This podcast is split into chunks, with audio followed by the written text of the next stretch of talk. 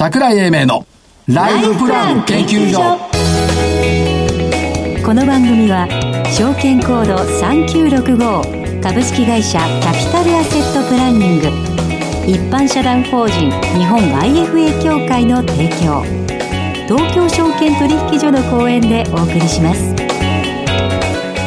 皆さんこんにちは。ライフプラン研究所アシスタントの飯村美希です。なんと皆さん今日はえー、所長の桜井英明さんそしてコメンテーターの正木昭夫さんが、えー、スタジオ不在でございますえー、ボスの席に座っておりますが、えー、なんとお一人様スタートとなっております。えー、桜井さんセミナーで出張中、正木さんはスタジオがお休みということで、えー、たった一人で、間も持ちませんので、すぐ桜井さんをお呼びしたいと思います。金沢にいる桜井さんにお電話がつながっております。桜井さんはい、桜井です。こんにちは。こんにちは。よろしくお願いいたします。ここ寒いですよ。寒いですか？いかがです？気温、気温ね、さっき午後2時で7度。7度？風邪ひいちゃいますね。ほんと寒い。で、その後、あのー、金沢城の近くの、はい。竹松投資アドバイザー株式会社 IFA なんですけどね。はい。に行って1時間勉強会。はい。をやって、今ここに戻ってきた、あ、ホテルに戻ってきたところです。今ホテルなんですね。まあ、あの、福岡空港からやるときよりは良かったですよね。そうですね。西日浴びながらやってた時もありましたが、今日はじゃあちょっと静かなところで。はい、日経平均株価は182円高、はい、あ、安、安、安。はい。27,753円ということで、10月7日以来の安値水準に沈んでしまいました。はい。ただ、商い結構、まあ安いんで膨らんでて、3兆1477億円、値上がり667、値下がりが1431というところで終わってますけども、はい、ここで止まったのはどうなんですかね？えっと、ボリンジャーのマイナス3シグマ、昨日の段階で27,588円でしたけども、やっぱりボリンジャーのマイナス3シグマまで行くと止まるっていう部分が多少感じられたっていうところですよね。はい、それから、えっ、ー、と、よく言っている恐怖と欲望指数、フィアグリードインデックス。はい。これ、これ、あの、先月86とかだったんですよね。はい。昨日19まで下がりました。はい。で、19まで下がったっていうことは、25を割れ込んでくると、ビクビク状態からおっかなびっくり状態になってるんですよね。え、どっち、どっちですか？もっとびっくりってことですか？うん、あの、オプションが示している状態は、アメリカの投資心理は相当弱気になっていると。はい、いうことですから、まあ確かにその、新型コロナのオミ、オミクロン型がニューヨーク、カリフォルニアでも発見されたっていう部分があって、まあその辺をどう解釈するかって言ったところですけども、それよりもやっぱり先月、その、オプションを通じたところが随分強気になってたねっていうところの方が、大きいんじゃないですかね。はい。で、明るいところを見ていくと、今朝ちゃんと見ましたか ?OECD の世界経済見通し。お、お話を聞かせいただけますか？だ見てないのね。日経新聞3ページ左上にありましたけども、はい、日本の、えっ、ー、と、2021年の見通しは2.5%から1.8%で落ちました。はい。しかし、えっ、ー、と、2022年の見通しは2.1%から3.4%に増えてるんですよね。はい。つまり、ちょっと長い目で見ると、日本経済は復活してくるじゃないっていうのを OECD、前回の見通しからもそうなんですけども、はい、なしてきたっていうのを誰でも言わないんですけど、そういう明るい面もね、なくはないと。いうところです、はあ。なんかじわじわ嫌な感じの今日一日でしたけれど、先は明るいんでしょうか？大丈夫。気温7度にいれば先はもう明るいですよ。どういうことですか？7度以下にはななるか。で、えっ、ー、と、それよりも、はい、えっ、ー、と、決戦状態を先週のはい、先週の振り返りいきましょうか。正木さんの銘柄代読させていただきます。正木さんが先週選ばれましたのは、証券コード2413の M3 でございました。先週の6215円から372円安、えー、下落率5.9%で×でございます。はい。私の方はどっか丸あったの？えっ、ー、と、桜井さんの丸1個だけありますが、じゃあまず×からいきますか。えっ、ー、と、墨の絵織物証券コード3501が152円安で×。えー、証券コード6563未来ワークスが122円安でこちらも×。丸が1つございます。えー、証券コード3844コムチは、こちらが3400円から3460円の60円高で丸でございます。丸が一つございますってあるのは不思議なような言い方されてませんか？えっ、ー、と、周りの下落率がちょっと大きかったので これはどうしますか、勝負。勝負、うん、まあ、いないからかわいそうだから引き分けにしといてあげよう引き分けでじゃあ行きましょうか。はい。はい、えっ、ー、と、ただやっぱりその、四半期配当してて、はい、四半期賃上げしてるっていうのは、はい、大きいですよね。はい。賃上げの銘柄は改めてどちらですか？その四半期の。いや、小ムは。小ムは。はいはい。で、昨日、豊久の社長とお話ししたら、いや、桜井さん、小ムはさん四半期賃上げいいです。うちもしてますよって言われて、結構いるんだよ、だからね。うん。ということでした。はい。ということで、で、来週の銘柄ですね。はい。どうぞ。3741セック。はい。まあ、あの、モバイル端末だとか、まあ、防衛ロボット、いろんなことやってますけども、はい、宇宙もやってますけども、自動走行もやってます、はい、ということ。この間、桜井社長と話していて、はい、IR やっていて、実はうちはメタバース関連なのに誰もメタバースって言ってくんないんですよねって言ってたんです。そうなんですね。どうもセックス宇宙のイメージが。はい。うん、メタバース、うち関連してるんですけど、誰も取り上げてくれないんですけどって、すごいおっしゃってたんで、取り上げました。メタバース関連のセック。はい。それから、えー、っと、3918、3918、よく IR 来てもらってます、はい、PCI。PCI。組み込みソフト。んですけども、えー、っと、やっぱりね、レスターホールディングスとの組んだってのは大きいなっていう感じがしています。はい。で、えー、っと、23年9月期の売上300億円目標っていうのが、えー、っと、中継では出してるんですが、これ、まあ、理想の目標から実現目標に変わってきてるんで、はい、ここも評価したい。はい。それから、えー、っと、最後のところは、4166カッコ。カッコ。はい。後払い決済っていうところの不正注文検知サービスなんかを提供してますけども、まあこれからこういったところっていうのは脚光を浴びてくるんではないかなというふうに考えておりますんで、よろしくお願いします。以上3銘柄です。はい。ということでございます。それでは桜井さんまた後ほどです。この後本日のゲストのご登場です。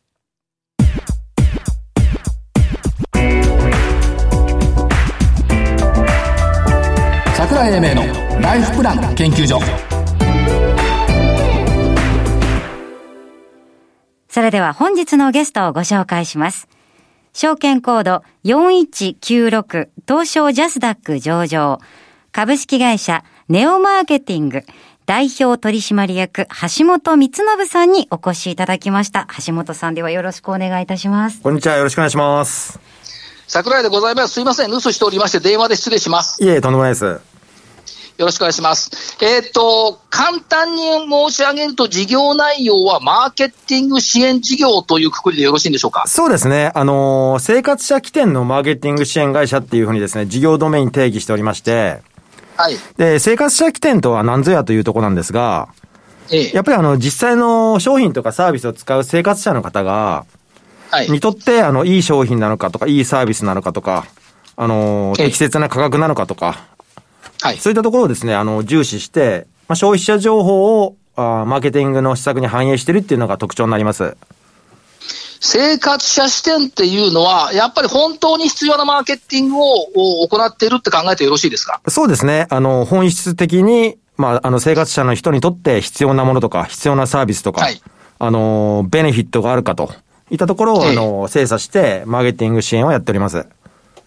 ということは、つまり、売り手視線じゃなくて、買い手視線でのマーケティングという理解でもよろしいですか？あそうですね。まさにそういう言い方になると思います。はい。で、えっ、ー、と、ビジョンのところで、私たちは人の心を満たす商品、サービスが溢れる社会を目指してるっていうのが出されてますけども、はい。やっぱり人々が欲しがるものを的確にマーケティングするっていうことが、一つ重要なことっていうことですね。そうですね。あのー、なんて言ったらいいんですかね。ただですね、えっ、と、はい、一番意識してるところはヒット商品をこう生み出したいっていうところだけではなくてですね。はい。まあ、あの、老若男女、あらゆる社会階層の人たちがいると思うんですが、はい。まあ、その人にとって本当に必要な商品とかサービスがある、まあ、社会を作っていこうとまあ、そういったところは、あの、社員と共有して、日々の業務に落とし込んでやってます。なるほど。はい。あと、あの、御社のマーケティングのキーワード、一つ、一気通貫っていうのがあると思うんですが、はい。いろんなことを同時に、同時にとか、一箇所でおやりになってますよね。そうですね。一箇所というか、まあ、あの、社内で内製化しているっていうのが適切な表現かなと思うんですけども。はい。はい。そ、そこのところで、例えばその会社説明書とか見ていると、はい、4K という言葉が出てきて、はい、フレームワーク 4K っていうのを見ていると、はいはいはい。これは全部、あの、頭文字がかで始まって、革新、開発、開拓、改善ときてますね。そうですね、はい。これ、これは、まあず、ずっとこういう流れでおやりになってるっていう理解でよろしいんでしょうか？そうですね。あの、革新っていうのがですね、あの、要は、本当に売れる商品がどういうものなのかっていうところの、コアとなる部分ですよね。その革新部分を捉まえて探すっていう部分と、で、開発っていうのは文字通り商品開発、コンセプトを開発したり、パッケージを開発したりですとか、はい。デザインを開発したりっていうのがあるんですが、まあその部分を担います。はい。で、次の開拓っていうのが、あの、まあ開拓者精神の開拓なんですけども、ええ。まああの、認知を拡大したりですとか、まああの、新規顧客を獲得したりとか、まあ要はプロモーションのフェーズっていう形になります。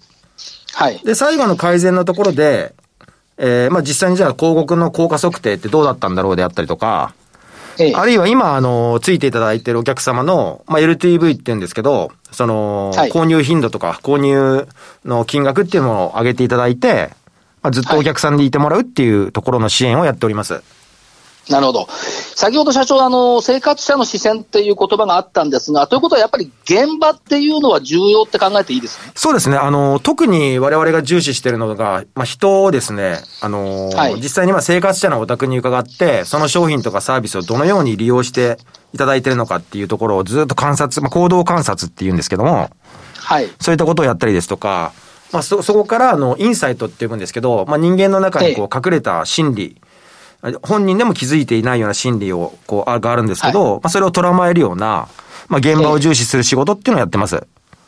なるほど。ということはか、かなり深いところのマーケティングと考えてよろしいでしょうか？そうですね。特にまあ、革新とか開発フェーズっていうのは、まあ、要は無から有を生み出すっていう側面もありますので、はい、まあ、そこは一つ特徴ではないかなとは思ってます。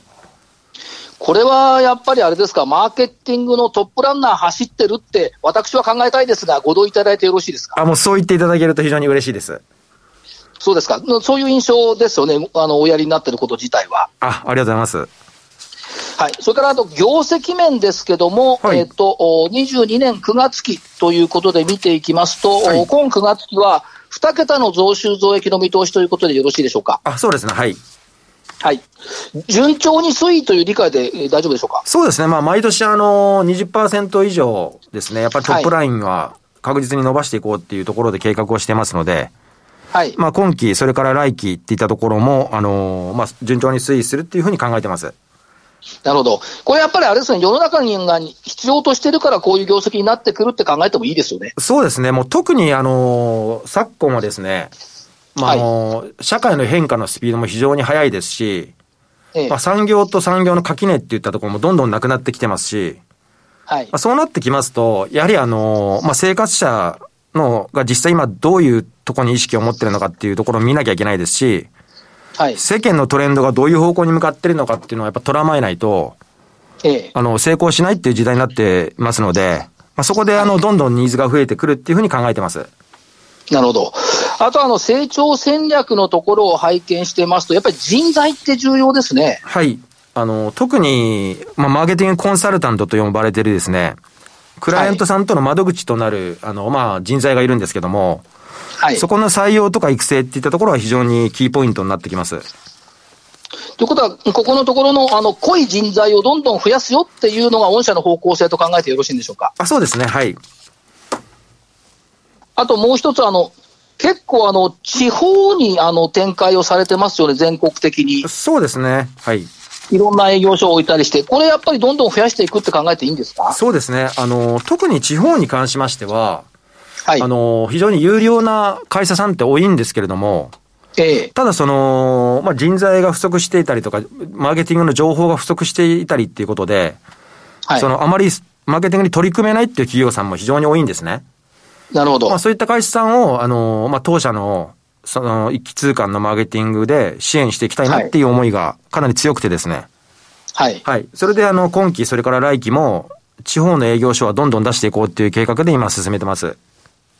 あの、今私、金沢にいますけども、はい、金沢っていうか石川県もやっぱり有料企業たくさんあるんですよね。そういったところのマーケティングのお手伝いとかどんどんしてもらうといいと思いますよね。そうですね。あの、本当にいい商品を作られてるのに、あまりその、なんて言ったらいいんでしょう。その表現の仕方であったりとか、知ってもらう工夫みたいなところで、少しあの、足りてなくて、あの、埋没してしまってるっていうようなものも非常に多いと感じてます。はい。だから、あの、まあ、石川県と、まあ、小松製作所なんか石川県ですからね、そもそも。あ、そうですね、はい。それから、あと、あの、料亭とか和菓子とか、はいはいはい、いろんなもののこのマーケティングってもっともっとすると伸びるようないいものを作ってるんだからっていう気がするんですよね。はい。だそういうところのマーケティング等々、御社にいろいろ頼むっていうのも、これからはありですね、全国で。そうですね、もうこれからはどんどんそういう会社さんの力になりたいなっていうふうな思いでいます。はい。あとは、あのー、そういうふうに今まで伺ってきましたが、御社の独自独自性っていうか、他社と違う点、これはどんなところになるんでしょうか？はい。あのさ冒頭に申したその生活者起点っていうものなんですけれども、まず最初にですね、はい、あの市場調査っていうところを実施します。で、これはまあ当社にですね、あの生活者プラットフォームというものがございまして、そこにあの一般の生活者の方が登録いただいてて、はい。で、あの、情報をですね、取得できるような仕組みを構築してます。はい。で、そのデータをもとにですね、あの、次のフェーズのプロモーション戦略であったりですとか、ウェブマーケティングの戦略であったりですとか、まあ、そういったものをこう、はい、企画して、それをあの、実際に実行フェーズもお客さんに伴走して、えー、やっていくっていうところが、あの、多分他社にはないところなのかなっていうふうに考えてます。ということは、まあ、先ほど内製化して一気通貫でやってるよってお話されましたけども、これってやっぱり特色になるんでしょうか？そうですね。あの、例えばなんですけど、単体の会社さんで申しますと、そのデジタルマーケティングやられてる会社さんとか、PR 会社さんとか、あるいはあのリサーチ会社さんとか、そういった会社さんっていうのはあるんですけども、はい、あくまでもそういう会社さんはそのパートを担当されると思うんですね、マーケティングプロセスの中で。で、当社は、その、マーケティングの、まあ、プロセスの頭の部分から関わって、はい、最後のお尻の部分まで、そのデータをもとにですね、支援していくっていうところが、はい、おそらくあの、まあ、ユニークな点なのかなっていうふうに考えてます。なるほど。ということは、その入り口だけではなくて、出口までもフォローできる一気通貫体制、言い換えれば総合マーケティング支援というのは特色ってことでしょうか？あそうですね。はい。そういうふうに言えると思います。でもこれ、あの、普通のマーケティングの単品じゃなくって、例えばそのカスタマーサクセスとか顧客管理等々、市場分析まで含めると、はい、クライアントにとってみると相当嬉しいですよね。そうですね。あのやはり、なんて言ったらいいんですかね、課題を冒頭で一緒に共通認識を持ってくれてるっていうところと、はい、あともうそのデータを共有してるんで、なんかいちいちオリエンをする必要がないっていうようなことだったりとか、えええ、あの、まあ、そういうところは非常に、あの、ありがたい声をいただいてるかなと思います。これどうでしょう？あの、ちょっと感じるところでは、はい、その、マーケティングっていうものがとっても身近にしてくれるような印象を受けるんですが、間違ってますか？あ、あのー、本当にそれを目指してまして、ええ、あ、そうですか。はい、民主化したいなっていうふうに思ってますし、ええ。まあ、究極、町のパン屋さんもマーケティングができるっていうようなところまで、はい。それ浸透させたいなっていうふうな思いがあります。なるほど。だからそのマーケティングって言葉だけ聞くと、なんか分厚い書類と提案書がたくさんあるよね、みたいなデータがあるよね、みたいなイメージあるんです そうじゃないんですよね、社長。そうですね。あの、それはイメージだと思いますんで。はい。はい。だから要はその、実になるところを一気通貫でやってくれてるのがネオマーケティングさん。だからマーケティングのトップランナーだと私は言っておきたいという感じ。ありがとうございます。ですよね。はい、だけど、そうやって、あの、今社長、町のパン屋さんとおっしゃいましたけども、そういうふうに個々が伸びることで、はい、日本の社会そのもの、地方まで含めて元気になりますよね。そうですね。もう、まさに目指しているところっていうのはそういうところでして、はい。まあ、地方も含めてやっぱり日本がもっと盛り上がっていかないと非常に厳しい状況が、あの、なるなっていうふうにも考えてます。はい。だからそれを食い止め、かつ逆に伸ばすことをマーケティングを通じてやっていこうぜっていうのがポリシーと考えていいですか？あそうですね。もうそういう考えですね。となってくると、明るくなりますね。もう明るくしたいですね、本当に。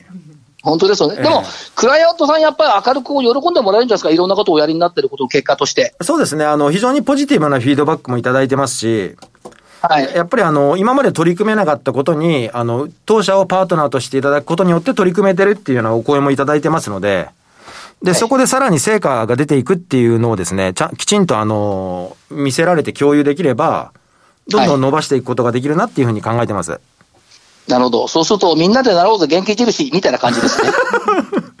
まあ、そ、そんな感じなんですかね。はい。はい、ありがとうございます。社長すみません。あのー、最後に一言、投資家にメッセージ熱く語っていただければありがたいんですが。あ、ありがとうございます。あの、当社は、あの、生活者のやっぱり生活とか、えー、が豊かになるまあその商品とかサービスを使ってる人が幸せになるっていったところをですね、あの、本当にポリシーにおいて、あの、着実にあの成長していこうというふうに考えてます。ぜひですね、あの、中、長期で、あの、ウォッチしていただけると非常に嬉しいなと思いますので、えー、ぜひよろしくお願いいたします。社長今日ありがとうございます。今度あの火曜日も番組ありますんで、今度リアルでご対面でおやれ、やらせていただければありがたいと思います。わかりました。ありがとうございます。今日はありがとうございました。はい、ありがとうございました。ありがとうございます。本日のゲストは、証券コード4196、東証ジャスダック上場、株式会社ネオマーケティング、代表取締役、橋本光信さんでした。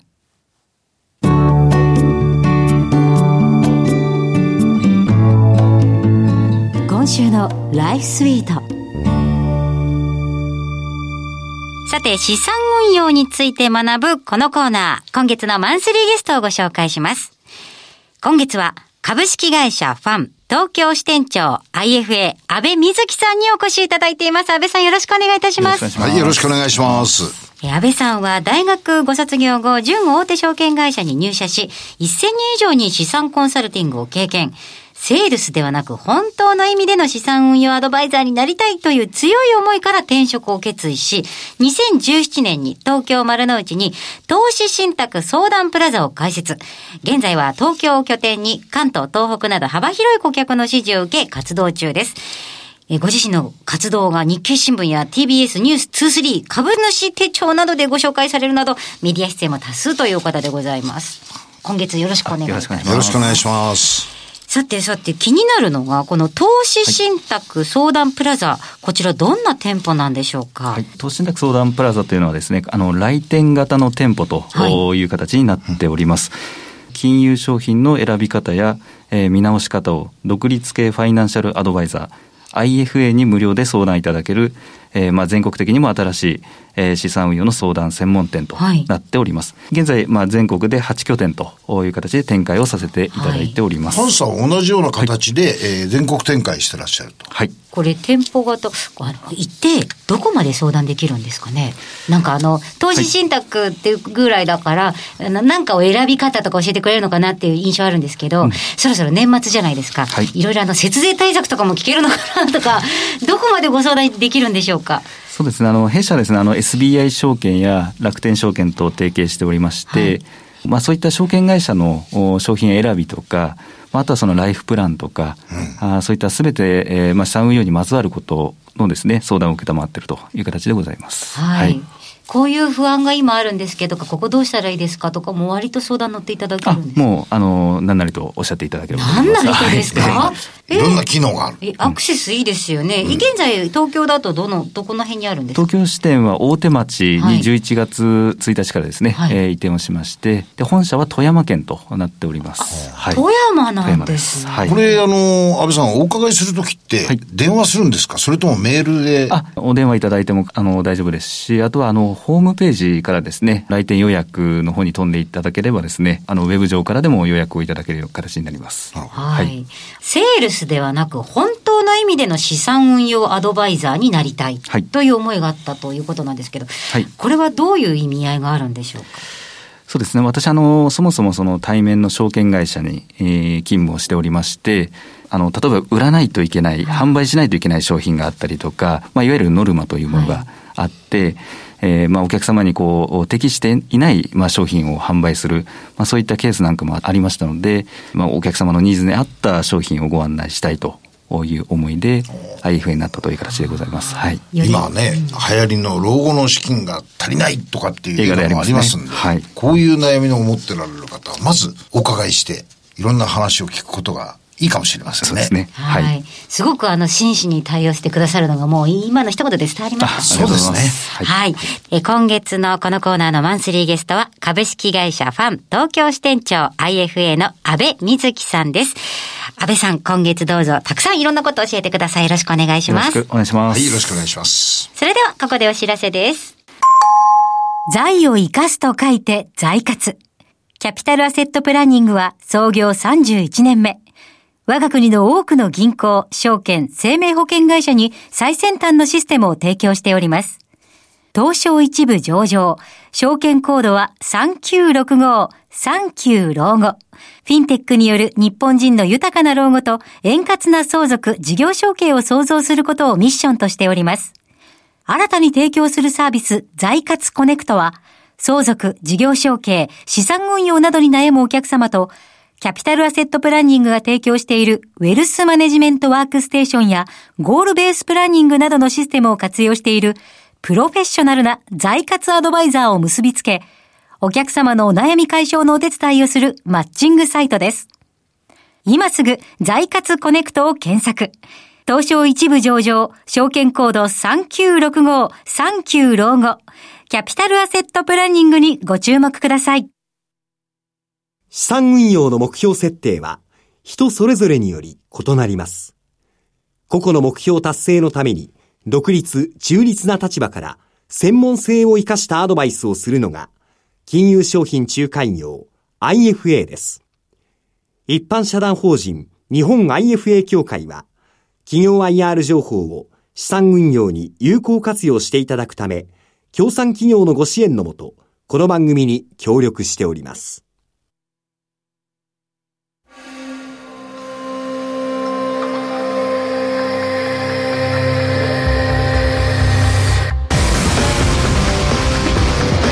桜井英明のライフプラン研究所この番組は証券コード3965株式会社キャピタルアセットプランニング一般社団法人日本 IFA 協会の提供東京証券取引所の講演でお送りしました。なお、この番組は投資その他の行動を勧誘するものではありません。投資にかかる最終決定はご自身の判断で行っていただきますようお願いいたします。さて、番組もそろそろお別れのお時間ですが、ついにスタジオに一人ぼっちとなってしまいました。とっても寂しいです、桜井さん。はい、えー、っと、明日金沢でセミナーやりますんで、おいでになりますか、はいえおいでになりますか？って私がですか？今からですか？日本証券新聞さんの、はい、セミナーですんで、ホームページ見ていただければ間に合いますんで、どうぞ、カニでも食べに来てください。はい。ということでございます。はい。で、あさっては、はい、えっ、ー、と、高松でラジオ日経の IR セミナー、はい、ということですんで、はい。高松近辺の方もどうぞおいでいただければと思っております。はい、その高松のやつの申し込み等々っていうのはどういう塩梅ですか？あ、申し込みも締め切っちゃったのかな？残念ながら。はい、ということですね。はい、手元に情報がなく。はい。はい。で、これで私は、えー、カニ3連覇グランドチャンピオンになれるかな？いやー、なんて羨ましい話を金沢から。け、毛ガニ松葉ガニに香箱足せばグランプリになれるでしょ。そうで、ちょっと憎たらしいぐらい羨ましいです。ということで、えー、っと、はい、もう28分30秒かな？はい、そろそろでございますね。えー、どうぞ、ギリギリまで、ギリギリまでいいです、いいです、いいです。もう閉めちゃいますから、もう切ってください。ディレクターさん、これもう切ってください。はい、桜井さん気をつけて帰ってきてください。はい、はい。はい。えー、先ほどのお電話は桜井英明さんでございました。そして、えー、アシスタント飯村美希でした。それでは次回のこの時間まで皆さん、ごきげんよう